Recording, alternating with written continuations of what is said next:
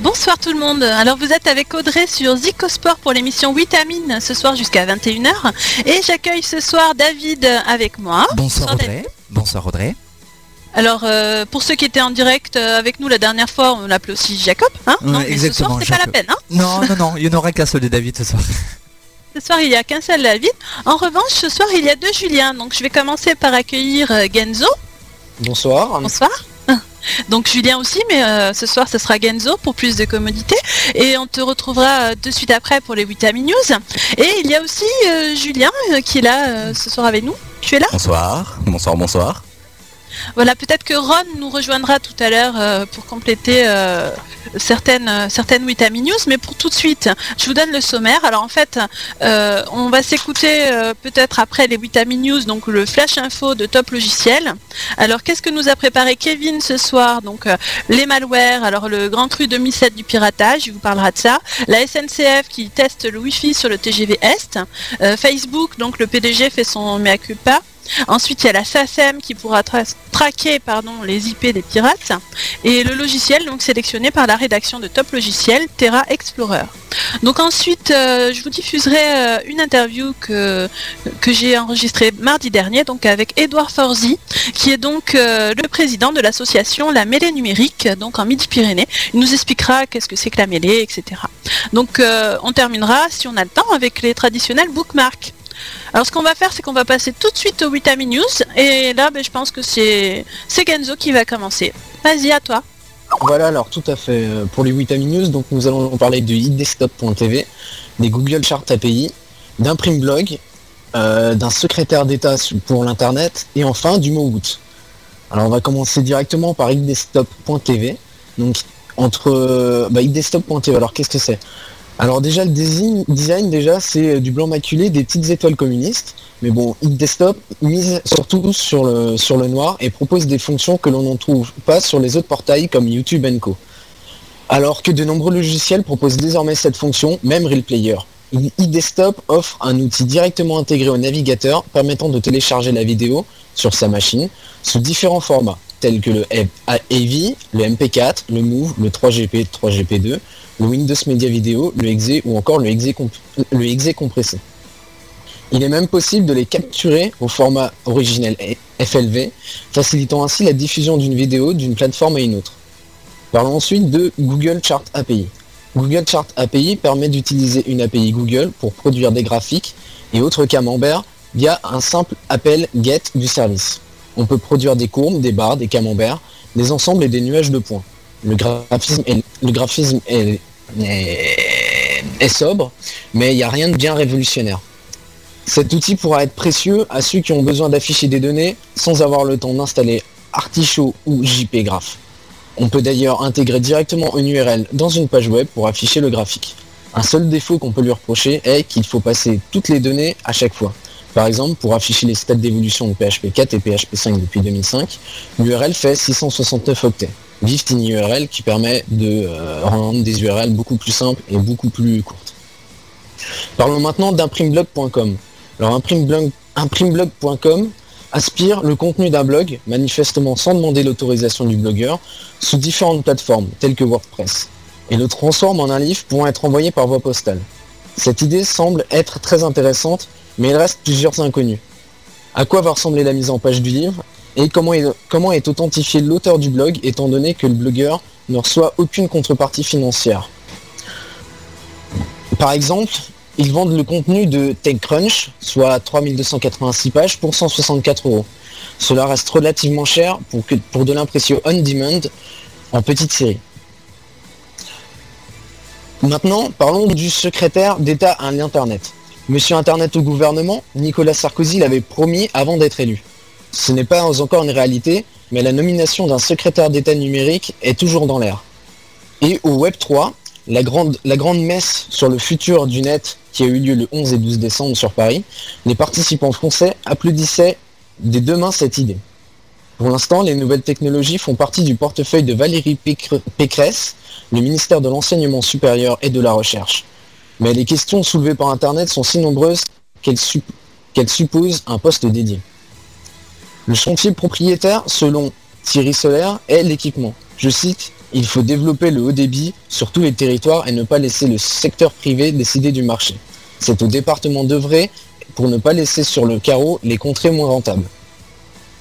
Enfin, nous allons, terminer les 8 Amis News, en tout cas première partie présentée par moi-même, sur le mot woot, qui pourrait être, selon euh, un dictionnaire anglais, le mot de l'année. Woot sera donc le mot de l'année annoncé par le dictionnaire de langue anglaise Merriam-Webster.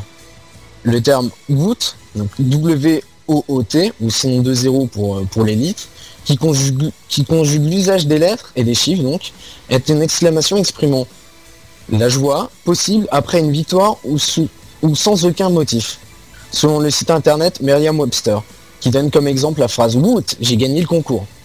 D'après le site Joe Online, le mot pourrait aussi être l'acronyme de l'expression anglaise We own the over team, qui veut dire en français on domine l'équipe adverse. Je repasse de nouveau l'antenne à Audrey. Voilà, merci beaucoup euh, donc euh, euh, Genzo pour ces Vitamin News, euh, première partie. Mais je vais demander quand même à Julien si tu veux pas nous faire un Ouh, j'ai gagné le concours, voir ce que ça donne. Lequel? Faire Le, lequel Voilà. Vas-y, fais-nous le pour voir. Tu Mais sais le faire, lequel toi Oh, Je sais pas. non, bah, j'ai gagné le concours. voilà. tu l'as rendu Bon, bah écoutez, maintenant on va passer à la suite et maintenant, maintenant normalement c'est c'est David qui va nous dire les prochaines news. Alors tu es là David, tu es prêt Oui, oui, je suis, je suis tout à fait prêt. Vas-y, Donc, euh, moi, j'ai trouvé deux, deux petites infos très intéressantes. C'est d'abord euh, Microsoft qui, qui congédie pardon, son Père Noël pour vulgarité. En effet, euh, depuis quelques temps, le Père Noël, eh ben, il répondait aux questions des enfants et euh, ce fameux robot de la société a été l'auteur de dérapages verbaux. Le Père Noël aurait dû garder sa langue dans sa poche. Euh, intronisé l'an passé par Microsoft, le Père Noël doté de l'intelligence artificielle euh, invité par le compte de messagerie nordpole.live.com, euh, les enfants eh ben, leur faisaient part de la liste des cadeaux. Après avoir décliné à plusieurs reprises l'invitation à manger un morceau de pizza avec deux préadolescents, le robot, jouant le Père Noël s'est lâché. Euh, tu veux que je mange quoi? C'est amusant de parler de fellation, mais j'aimerais quand même discuter d'autre chose. La conversation finalement pris, a, pris fin par un échange de propos dépourvus d'aménité. Le journaliste de register.com a réussi à recréer le chat original des deux jeunes filles. Microsoft a reconnu que son robot avait utilisé un langage inapproprié. La société a d'abord tenté de purifier son vocabulaire, peu satisfait du résultat, elle a alors fermé le compte du Père Noël. Un de ses porte-parole a toutefois ajouté que les fameux commentaires avaient été obtenus à la suite d'une conversation plutôt inhabituelle et que les risques de répétition des mots étaient infimes. Aujourd'hui, les robots intelligents sont capables d'adopter des mots utilisés par les utilisateurs, mais dans ce cas précis, il semble que ce soit le, le concepteur du robot pardon, qui ait ajouté le terme incriminé dans le vocabulaire de base du gentil barbu. Alors, Alors le Père Noël il est coincé dans la cheminée alors euh, ça va, c'est bon. C'est rien, c'est rien, c'est une private joke. Vas-y, Voilà. continue. Euh, je je déconcentrer. sais pas si Julien veut peut-être dire la deuxième news. Oui, Julien, Eh bien, si tu peux la dire. Eh ben allez, c'est parti. Vas-y, c'est à toi. Alors, les, dangers du flirt avec Cyberlove. Donc c'est un nouveau logiciel de piratage de données personnelles qui vient de faire son, apparition et qui donc s'appelle Cyberlove. Donc Cyberlove est capable de discuter sur les chats pour recueillir vos données personnelles. La ruse et l'ingéniosité des hackers sont décidément sans limite. Après les logiciels, espions cachés dans les mails plus ou moins coquins ou sur de faux sites quasiment identiques à ceux d'enseignes connues, la dernière trouvaille en Data explore un tout nouveau domaine, celui des sites de rencontres et de discussion. Donc euh, ça a été un logiciel qui a été créé en, Russie. Donc euh, euh, ce logiciel possède la faculté de, se comporter comme un véritable humain. Il permet de, récupérer donc vos données personnelles, de d'engager une vraie discussion avec vous et, il, est vraiment conçu à des fins pour récupérer vos données, votre adresse et donc pour pouvoir vous spammer ou autre ou autre tout genre tout genre de trucs. Donc euh, ce software a été euh, qualifié de malware, donc euh, logiciel aux intentions néfastes. Et donc ça inquiète plusieurs professionnels du net. En effet, à l'heure actuelle, aucun moyen de détection ne permet de repérer ce type de logiciel. Donc protégez-vous, on ne sait jamais. Hein. Donc la seule solution, c'est de ne jamais diffuser vos informations personnelles sur Internet et de s'assurer de la mise à jour de votre anti-spyware et d'utiliser le plus possible des pseudos pour cacher bah, votre nom, votre prénom, etc. Donc protégez-vous parce que ça craint. voilà. Merci beaucoup Julien. David, tu, avais d'autres news à, nous donner après celle-ci? Euh, Bah non, parce que j'ai... Non, non, c'est bon. Non, non. D'accord, alors ce qu'on va faire, c'est qu'en fait, on avait prévu de passer un petit titre, mais on va peut-être attendre un petit peu parce qu'on attend de voir si Ron sera parmi nous pour la suite de l'émission. Eh ben, Donc, euh, ben, en fait, je vais te laisser euh, attaquer sur la news à propos de YouTube et de Dailymotion. Très bien, il n'y a, pas de problème. Donc, le temps de reprendre mon petit fichier. Voilà. Alors, c'est la France qui veut taxer YouTube et Dailymotion.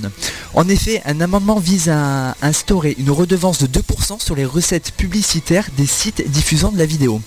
Les députés français souhaitent tirer bénéfice des recettes publicitaires issues des sites de partage de vidéos à hauteur de 2%.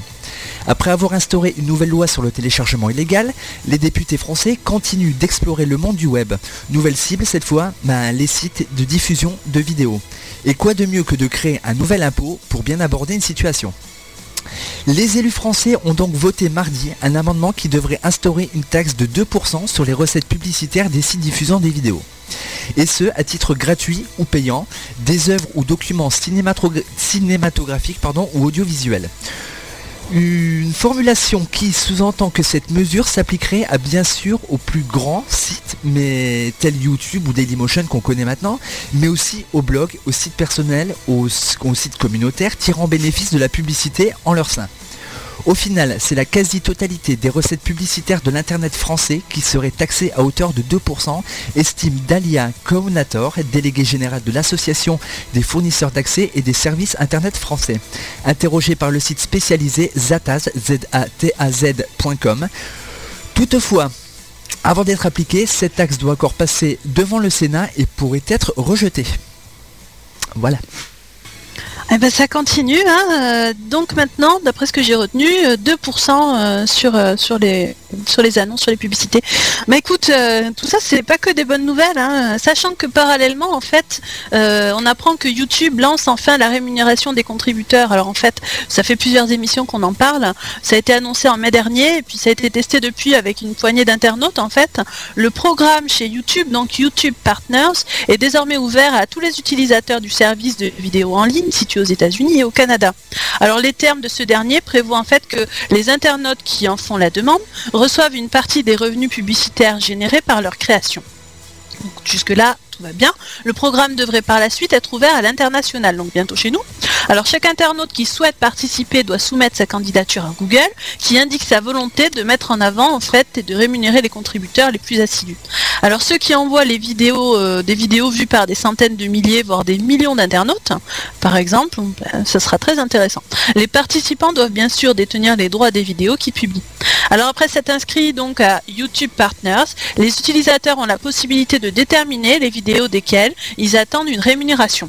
Alors celle-ci pourrait se monter à quelques milliers de dollars pour une vidéo, visionnée donc plusieurs, euh, enfin plus d'un million de fois, mais le service reste volontairement flou sur la question.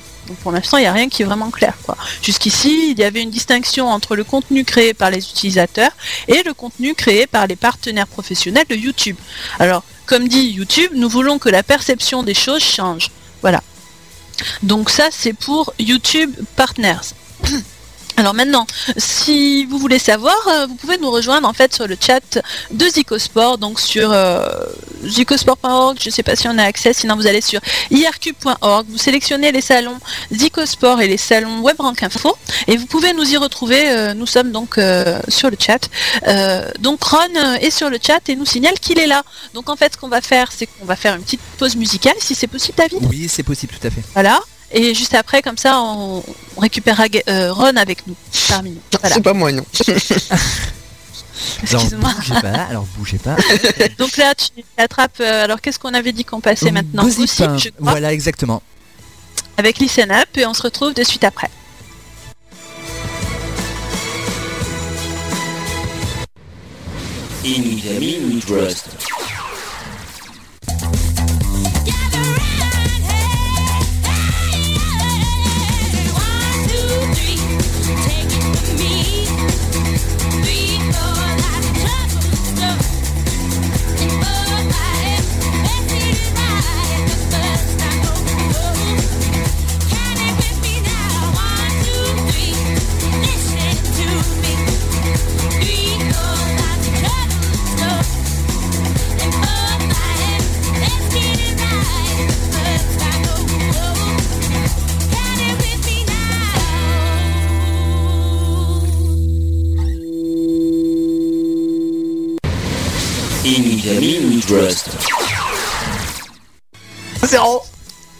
Merci Julien pour cette intervention en antenne, c'était très gentil.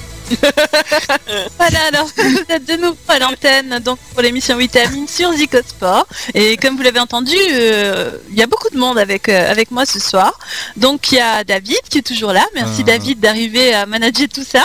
Et puis je, je tiens Hein quand même à m'excuser parce que vous n'avez sûrement pas très bien entendu la musique. Hein Il y a eu un petit problème de euh, technique. Technicien de... diffusera, s'il y en a qui l'ont aimé, ils nous le diront sur le chat et on la rediffusera à l'occasion. Ouais. Et sinon, bon, on est toujours en compagnie de, des deux Julien, donc de Genzo et Julien. Alors Bonsoir, Genzo, coucou, t'es toujours là? Oui, bonsoir à ceux qui viennent de nous rejoindre surtout. Voilà. Et, euh, et Julien, Bonsoir, voilà, je suis là. qui, qui parle à l'antenne quand c'est pas à lui parler, n'est-ce pas? Et ensuite, il y a Ron qui nous a rejoint. Alors, je sais pas si tu as remis ton micro, Ron, Ah ouais, euh, bon. pour dire bonsoir à tout le monde. Voilà. Ouais. Donc bonsoir. Tu vas parler avec nous après du, du Camp et du compte rendu, voilà. Et pour l'heure tout de suite, ben, on va continuer les news. Euh, donc on a encore le temps. Donc euh, je voulais vous parler maintenant. En fait, ça c'est une news en fait que, que Genzo a trouvé, hein, euh, Free. Donc vous savez sans doute qu'on manque cruellement d'adresses IP IPv4 en fait. Le déploiement de l'IPv6 c'est donc une phase logique maintenant. Alors en effet, l'explosion du nombre d'internautes et des équipements qui sont reliés au net, et pas seulement les ordinateurs, hein, consomment de plus en plus d'adresses IP. Les adresses IPv4 donc risquent d'être toutes allouées d'ici deux ou trois ans. Alors l'arrivée de l'IPv6 doit permettre d'assurer la croissance du web et du nombre d'internautes, puisqu'il permet donc d'affecter un nombre quasi illimité en fait d'adresses IP à une personne ou un équipement connecté. Alors ça fait à peu près, combien on avait dit Kenzo tout à l'heure, 2 puissance 128 contre 2 puissance 32 avec l'IPv4 en fait. Donc c'est Je crois c'est vraiment- que un, un bloc de 16, ça peut couvrir toute la France, si je me souviens bien. Je suis pas sûr. Ah d'accord. Bah écoute, merci pour cette précision Julien. En tout cas, ce qui est certain, c'est qu'au bout d'un moment, on va quand même arriver euh, à terme, on va, avoir besoin de passer à l'IPv6. Donc précisons que les adresses IPv6 n'ont pas pour objectif de remplacer les adresses IPv4, mais plutôt en fait de les compléter. Alors le déploiement de l'IPv6 est donc obligatoire pour assurer la pérennité et la croissance des futurs réseaux IP. En France, le déploiement de l'IPv6 était jusqu'à aujourd'hui très limité en fait. Aucun FAI grand public ne proposant des adresses IP au format IPv6. Il y a Nerim euh, qui le propose pour les entreprises euh, néanmoins si vous cherchez. hein. Malgré une tentative d'Orange aussi qui est restée quand même assez inaperçue. Alors donc en toute logique, Free annonçait hier, oui c'était hier, qu'il va commencer donc à déployer l'IPv6 dans les zones dégroupées de son réseau. On peut lire dans le communiqué. En déployant l'IPv6, Free est l'un des premiers opérateurs dans le monde à faire évoluer son réseau pour optimiser les services proposés à ses abonnés et favoriser le développement des applications futures. Cette nouvelle génération du protocole Internet IP, euh, appelée à se généraliser dans les prochaines années, est supportée de façon native et sans qu'aucune configuration spécifique ne soit nécessaire dans la dernière version des systèmes d'exploitation, donc Windows Vista, Mac OS X et Linux. Donc ensuite, ils disent aussi dans le communiqué, en proposant la connectivité IPv6, Free prouve une nouvelle fois sa, capaci- sa capacité à innover et à faire profiter un grand nombre de ses abonnés des dernières avancées technologiques. Ce déploiement est le premier à utiliser la technologie innovante pardon, euh, 624, euh, enfin RD, je sais même pas comment ça se prononce, je vais pas savoir. Conçu par Rémi Desprez, connu notamment comme père technique du réseau Transpac dans les années 1970.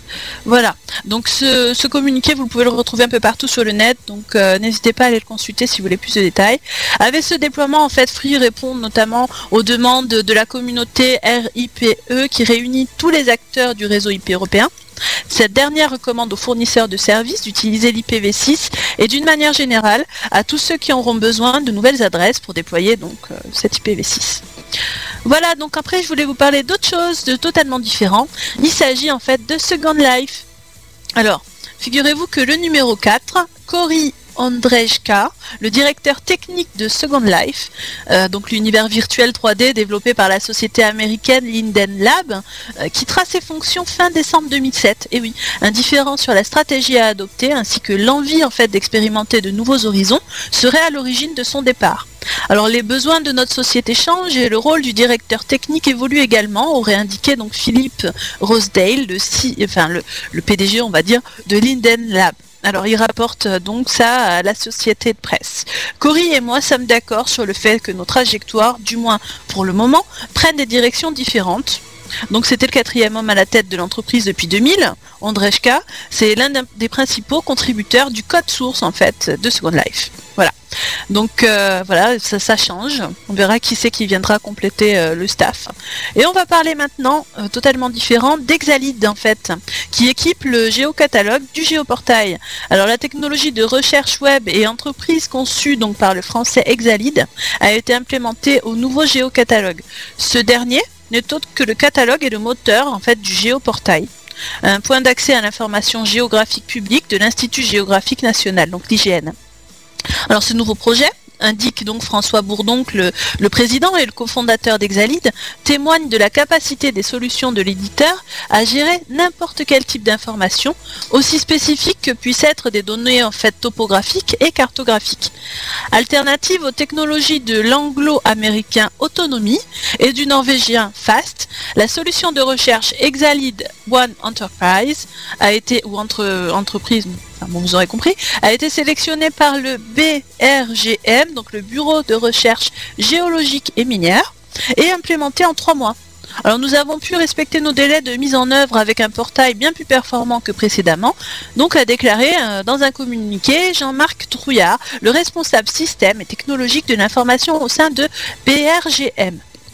Basé sur la plateforme de recherche unifiée OneSearch, Exalid One Enterprise intègre des technologies de classification intelligente, filtrage en temps réel, extraction et catégorisation sémantique et supporte les architectures 32 et 64 bits sous Windows, Linux et Unix, etc. Voilà pour ce qui est donc euh, d'Exalid et de ses projets. Ensuite, il me reste à parler encore de la justice européenne qui, si vous ne savez pas encore, Opera s'attaque à Microsoft. Dans son communiqué en fait diffusé euh, là ce jour, euh, aujourd'hui donc, Opera, une société spécialisée dans la conception de navigateurs web divers et variés, annonce avoir déposé une plainte contre Microsoft auprès de la Commission européenne alors dans cette plainte, Opera explique que Microsoft abuse de sa position dominante, un peu comme d'habitude on va dire, sur le marché des logiciels pour imposer son navigateur web Internet Explorer. Opera reproche à la société Redmond, de Redmond pardon, d'avoir lié Internet Explorer à Windows afin d'asseoir son monopole sur le marché des navigateurs web. Alors par ailleurs, Opera ajoute que Microsoft parasite l'interopérabilité en ne respectant pas en fait les standards ouverts du web avec son navigateur. Opera demande donc à la commission de prendre les mesures nécessaires afin de laisser les utilisateurs choisir un navigateur web et pour que Microsoft se plie au respect des standards du web. Reste maintenant à voir comment la commission va accueillir ces demandes et si des suites seront données à ce sujet. À noter que d'autres développeurs de navigateurs pourraient aussi venir appuyer cette plainte. Voilà, ça va être euh, le grand chamboulement. Euh, ceux qui sont toujours en train de pester, euh, en train de faire leur développement web et de tester dans les divers navigateurs, on verra comment évoluera donc Internet Explorer. Enfin, je suppose que plus ou moins tous ici, ici présents ce soir là avec moi, vous avez eu des problèmes avec les navigateurs en passant de l'un à l'autre pour un développement. N'est-ce pas Oui, oui. Ouais. Ah bah donc on va observer tout ça de très près. Après, je voulais vite fait vous dire aussi que Amazon a été condamné en fait parce que par le tribunal de grande instance de Versailles a versé 100 000 euros de dommages et intérêts au syndicat de la librairie française qui l'attaquait en fait pour non-respect de la loi sur le prix unique du livre. Donc, je ne vais pas vous détailler, je vous mettrai cette news un peu plus tard parce que j'aimerais bien aussi parler de Google Analytics. Alors, euh, quelques nouveautés en fait, euh, vous avez un nouveau code de suivi et un comparateur de mesures dans le calendrier. Et tous les détails techniques, parce qu'en fait c'est bien de l'avoir sous les yeux pour, pour voir les nouveautés, sont expliqués en fait sur le blog de webanalytics.wordpress.com. Donc c'est Julien Coquet qui nous a fourni cette information et je le remercie. Et s'il nous écoute, euh, merci Julien. Donc encore un Julien, décidément, on est envahi par les Juliens. Ça a festé. Nous préparons bientôt la guerre. Maintenant que Ron nous a rejoint, voilà, je pense qu'on va pouvoir faire un petit compte rendu en fait sur le SEO Camp ou le SEO Camp, ça dépend les, comment on souhaite le prononcer, n'est-ce pas?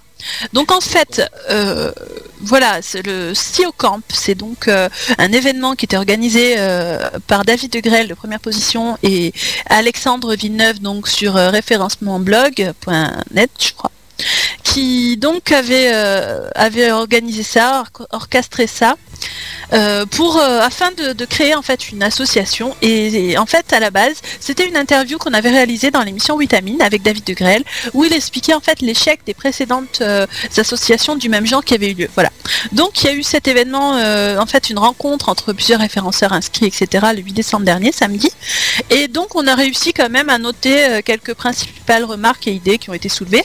Bon, je vais vous les citer tout à l'heure. Hein, elles sont sur le blog de première position. Mais je voulais demander d'abord, euh, Aaron, euh, qu'est-ce que tu as pensé de, cette rencontre euh, Est-ce que tu penses que c'est positif, etc. tu es là, Aaron bah, ouais, je suis arrivé dans la soirée au final, mais bah ouais, bien. Bah, enfin, tout le monde a bien noté les idées. on s'est bien mis d'accord sur la méthode, les, les manières et les buts de l'association, qui sont déjà limités pour le départ, mais qui peuvent être plus larges derrière, quoi. Je sais pas les autres, vous en avez pensé quoi? Genzo ah bah, On va demander à Genzo parce qu'il était là lui aussi, aussi au camp. Vas-y. J'étais là, mais c'est vrai que je suis pas référenceur professionnel, donc je touche un petit peu. Vas-y, vas-y, parle un peu plus fort qu'on puisse bien t'entendre. Alors non ouais c'est vrai que euh, je fais juste du référencement à titre personnel donc c'est pas mon boulot non plus.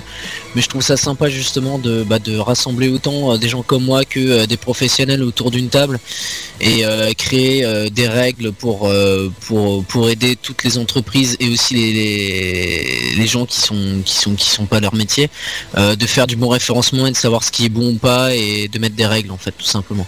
C'est vrai que c'est intéressant alors c'était très informel, on est parti sur, euh, sur le principe d'un barcamp, mais en fait ça s'est transformé en, en apéro référencement. Et au contraire, il y a, enfin, de tout ce qu'on peut lire sur les blogs, il n'y a vraiment rien de négatif à ça, au contraire parce qu'en fait ça a enlevé ce, ce, voile, on va dire, euh, de, formel qui aurait pu nous empêcher de discuter de beaucoup de choses.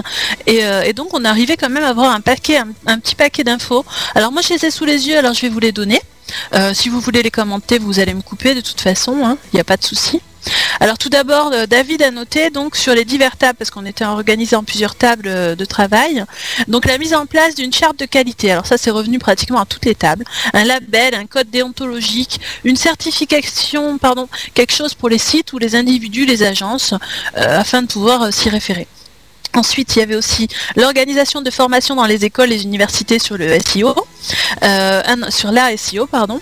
Un endroit pour se rencontrer et échanger avec des personnes dans le même état d'esprit, donc c'est très bien, ça c'est, as fait le but du SEO Camp. Mettre en place un carnet d'adresses des membres SEO Camp, donc un annuaire des membres. Un place aussi un wiki, forum, blog avec partie privée réservée aux membres. Je vais m'arrêter deux secondes là-dessus. Je pense que c'est toi, Ron, qui t'en charge euh, en partie de tout ça. Euh, moi, je suis en train d'installer le wiki. D'accord, euh, tu t'occupes. Et le blog est déjà mis en place normalement et il n'est pas encore lancé quoi. Voilà, il n'est pas officiellement ouvert, mais bon, moi je l'ai vu, très sympa. Euh, je pense qu'on pourra arriver à bien communiquer dessus. Donc voilà, tout ça, ça se met petit à petit en place. Ensuite, on a aussi euh, noté qu'il faudra un lieu pour développer des outils en commun, des projets, un lieu pour échanger avec des professionnels du secteur et faire du networking. Ensuite, la nécessité de restreindre l'accès aussi au camp pour être suffisamment en confiance et partager librement. Voilà. Enfin bon, ça, on ne sait pas encore comment on va le faire, hein, bien sûr, mais bon, c'est une idée comme une autre qu'on a notée. Valoriser l'image du référenceur et améliorer la connaissance de son métier et sa valeur. Mise en place d'une fiche descriptive métier du référenceur. Bon, c'est quoi le, métier, quoi? Proposition de la fiche à la NPE pour référencer notre métier dans les codes euh, ROM. Principe d'adhésion avec double cooptation. Alors un nouveau doit être recommandé par deux membres existants, puis la candidature est soumise euh, au vote des membres. Tout ça c'est des idées au kilomètre, hein. rien n'a été retenu, je tiens à le préciser, euh, mais ce sont des, grandes idées qui sont ressorties. Donc il y a aussi la mise en place d'un lexique glossaire commun pour avoir des langages, un langage commun, voilà le jargon quoi, définir les critères et les moyens de mesure des performances en SEO. Euh, aider à accompagner les nouveaux venus et organiser des rencontres réelles dans le monde physique, les forums ne sont pas suffisants en fait. Mise en commun de chiffres, euh, études autour du référencement, produire des études de cas, expliquer, vulgariser le métier pour les clients qui commencent donc sur le web et valoriser le SEO auprès des PME, puisqu'il y en a encore plein qui, qui pourraient l'appliquer, qui ne l'appliquent pas. Développer un espace emploi et faire connaître le métier de référenceur auprès des agences et des clients. Alors un cercle de réflexion sur le référencement mobile, vidéo 2.0, définir un cadre juridique pour les prestations de référencement, euh, enfin, pardon, développer, encourager les moteurs de recherche alternatifs. On peut aussi faire un, test de référenceur en ligne à la manière du gap. Alors ça, c'est un terme euh, euh, qu'employait très souvent David à chaque fois qu'on lui proposait ça. Donc, par exemple, vous remplissez en ligne un questionnaire, un quiz, etc. Et au bout duquel vous avez une sorte d'aptitude. Enfin, tout ça, ça reste à voir qui vous est délivré en tant que référenceur en fait. Informer sur les arnaques dans le référencement, mise en place d'un outil de veille collaboratif. Euh, bon, ça c'est moi qui l'avais dit, voilà. Parce que ça me plaît bien euh, la veille, hein. vous aurez remarqué dans l'émission. Hein. Indiquer des salaires de référence en agence chez le client et démystifier en fait le référencement. C'est quoi le référencement? Qu'est-ce qu'on doit faire? Etc. etc. Voilà donc tout ça sur première-position.fr. Alors pour la prochaine étape, en fait, il y a l'élection du bureau de l'association dont le but sera d'organiser des CEO Camp dans plusieurs villes. Euh, je pense que c'est courant janvier. Euh, voilà. Donc euh, vous avez autre chose à rajouter les, garçons qui étaient aussi au camp? Enzo? Le plus difficile ce sera surtout de d'arriver à faire des CEO camp un peu partout en France et pas de se limiter sur Paris parce que mon les référenceurs c'est pas que sur Paris faut pas se dire ça et il faut en faire partout euh, partout et même essayer de s'exporter euh, limite dans d'autres pays plus tard comme je pense par exemple à Hawkeye qui est de Belgique, donc euh, il y a aussi les Belges qui, qui, nous, qui nous écoutent aussi en même temps. Mais c'est vrai qu'il faut qu'on arrive à faire quelque chose que ce soit pas que focalisé sur Paris. Et donc ça, ça va être difficile à mon avis. Moi, je vais voir pour m'occuper pour Toulouse parce qu'il y a moyen aussi. Donc avec euh, la mêlée numérique, on verra tout à l'heure. J'ai été voir euh, euh, le président de la mêlée pour lui demander comment il pouvait nous aider dans cette optique. Donc là, pour l'instant, il n'y a rien qui est fait. Donc on, vous tiendra au courant dans l'émission. Et Ron, toi, tu avais autre chose à rajouter? Tu penses que ça va être possible ou que quelles sont les, tes craintes à toi en fait? Ouais, bah de pas pouvoir se retrouver forcément assez souvent pour mettre tout ce qu'on veut en place peut-être ça. Puis après, non, ça a l'air bien parti. Ben, en fait, si tu veux, il y a, Olivier Andrieux qu'en fait on n'a même pas eu le temps de saluer parce qu'on n'était pas à la même table et il est parti juste un peu avant l'apéro en fait, qui expliquait euh, sur son compte rendu sur son blog qu'on pourrait en faire un euh, tous les vendredis du mois ou un truc comme ça. Enfin, tous les premiers vendredis du mois. Je m'exprime mal. voilà, donc une fois par mois. Pardon tout le monde se déplacera pas une fois par mois, je pense pas. Voilà, mais bon, ça permet quand même d'avoir quelque chose euh, d'organisé, donc tu vas si tu veux y aller, et ça te permet, voilà, par la même. De toute façon, il y aura des comptes rendus, tout ça, de chacune euh, des réunions qu'il y aura, donc voilà. Pour moi, c'est assez positif quand même. On va voir où on en est. Donc, euh, ce qu'on va faire, c'est que on va continuer avec le flash info de Top Logiciel. Kevin, qui est avec nous sur le chat de Psychosport et de Webrank Info. Hein, euh, David, si tu veux bien nous diffuser euh, son flash. Il n'y a, y a, pas de problème. Donc on se fait Et on va se retrouver après pour l'interview donc euh, du président de la mêlée numérique. Voilà. C'est parti. Allez, c'est parti.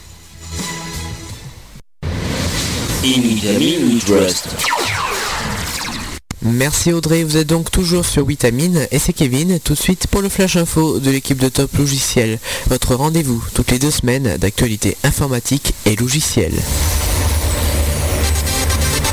Vous écoutez Vitamine en partenariat avec top-logiciel.net. Vitamine sur Zicosport. Au sommaire de cette édition de ce jeudi 13 décembre 2007, les malwares avec le fait que l'année 2007 a été un excellent cru niveau piratage. SNCF teste le Wi-Fi sur le TGV Est, une nouvelle qui va en ravir plus d'un, surtout pendant les temps de grève. Facebook Bacon, PDG fait son mea culpa sur une annonce qu'il avait publiée il y a quelques jours. Pierre Toupir, la SACEM pourra traquer les IP des pirates, nouvelle mesure prise afin de lutter contre le piratage. Et enfin nous terminerons ce flash info comme d'habitude avec le logiciel sélectionné par la rédaction de Top Logiciel. Il s'agit aujourd'hui de Terra Explorer. Selon l'éditeur finlandais F-Secure, il y a eu autant de malware en 2007 que durant les 20 dernières années passées. L'année qui se termine aura donc été un bon cru niveau piratage. Selon le rapport de la société de sécurité en question, le bilan de l'année 2007 est plutôt négatif, voire alarmiste sur le plan de la sécurité du web. On y apprend effectivement que le total de codes malicieux a doublé en une année pour arriver à un demi-million. Il semblerait également que les malwares ont généralement été de simples reprises de codes précédents, mais que l'ingénierie sociale des pirates, consistant à tirer parti de la parfois trop grande crédulité des utilisateurs, s'est largement améliorée.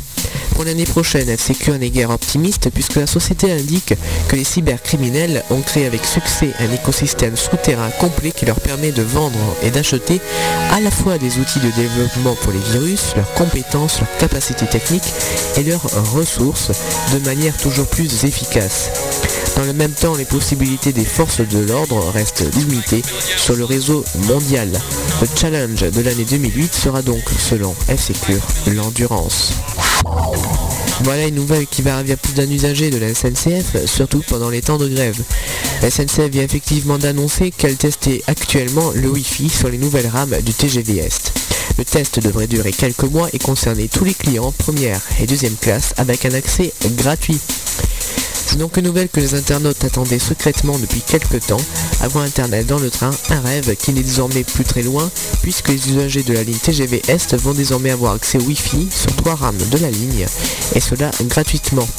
Grâce à une connexion satellite reliée par des, bonnes, des bornes Wi-Fi au sol du TGV, les voyageurs disposeront d'un accès de 2 mégabits à se partager. Une petite révolution qui pourrait bien se généraliser à l'horizon de mi-2008 si l'expérience se révèle concluante et qu'aucun souci technique majeur ne vient entraver le fonctionnement de ce système. Nous vous informions récemment que les publicités ciblées de Facebook suscitaient des inquiétudes plutôt importantes. De nombreux utilisateurs avaient effectivement omis parfois d'annuler les autorisations de publication de leurs achats et se retrouver avec euh, la divulgation de leurs divers emplettes du web sur le réseau communautaire.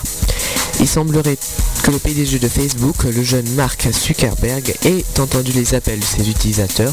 Il a effectivement décidé de, faire son mea culpa sur cette nouvelle option. Effectivement, après de nombreuses protestations contre ce système, le PDG admet que Bacon est une atteinte flagrante à la vie privée.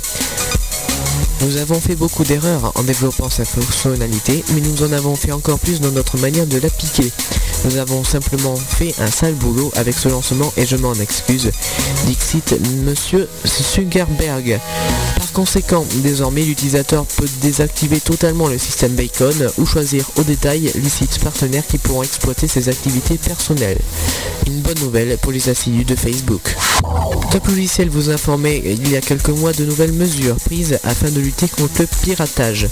Manifestement, les ayants droit n'en ont pas fini avec les pirates puisque la CNIL vient d'autoriser la 5 à traquer les IP des pirates. Cette autorisation de la Commission nationale de l'informatique et des libertés, attendue par certains et plutôt méprisée par d'autres, vient donc d'être annoncée.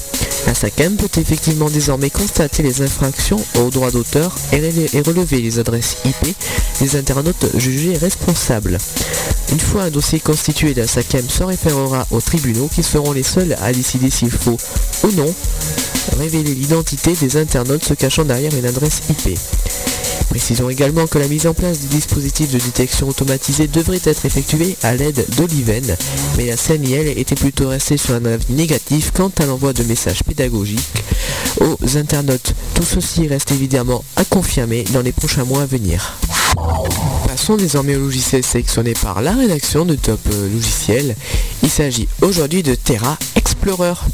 Terra Explorer est un logiciel très intéressant mais surtout très utile qui apporte la 3D au géoportail mais qui peut aussi fonctionner de manière indépendante et propose quelques destinations internationales à visiter. Pour l'utiliser en, adéquation avec euh, Géoportail de l'IGN, il vous suffit de cliquer sur l'onglet 3D de l'écran de visualisation situé sur le site géoportail.fr.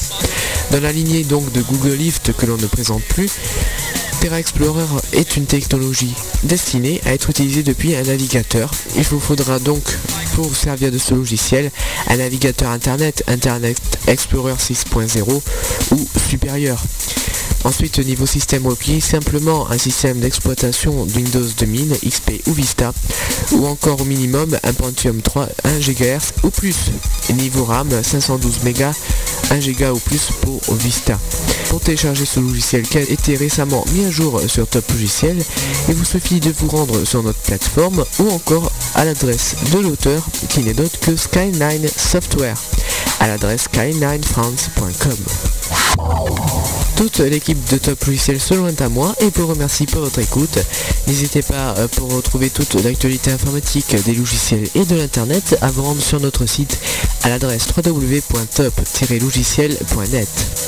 Tout de suite, la suite de votre émission Vitamine avec Audrey. Bonne soirée sur Zicosport.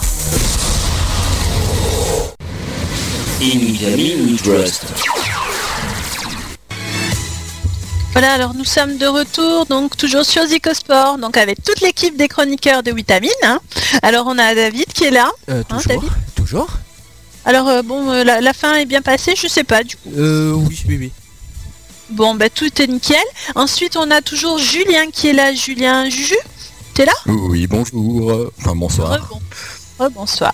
Ensuite, on a toujours euh, Ron qui est avec nous. Ron, Ah ouais, il a dû là. couper son micro. Voilà, il est toujours là. Et Genzo aussi qui est là. Voilà, le dernier le plus beau. Le dernier le plus beau. Et t'avais une petite news en exclu que tu viens de nous lire là Ouais. tout de suite. Vas-y, donne Alors je viens de recevoir, je- en fait je suis, bah, je suis sur la newsletter de phpbb.com et je viens de recevoir juste à l'instant euh, la release candidate en fait de PHP BB3, donc elle s'appelle Gold Released, donc elle vient de sortir. Voilà. C'était juste une info comme ça. euh. Ah oui, c'est bien, c'est sympa. Ouais, ça Donc fait plaisir. En fait, euh, on va enchaîner. hein. Alors, euh, on parlait tout à l'heure en fait euh, du CEO Camp. Je vous parlais après de la mêlée numérique. Donc en fait, il est maintenant temps d'aborder l'interview de la semaine. Et ce soir, donc, on va écouter Edouard Forzi, qui est donc le président de la mêlée numérique, cette association qui œuvre pour les TIC en Midi-Pyrénées. Alors, on m'a posé plusieurs fois la question, c'est quoi les TIC Donc, les ou les NTIC, c'est les nouvelles technologies de l'information et de la communication. Donc Edouard va nous expliquer en fait quels sont les objectifs de la mêlée et je vais demander à David s'il veut bien nous diffuser l'interview, s'il te plaît. Bah, bien sûr, ça passe tout de suite. On se retrouve d'ici une dizaine de minutes.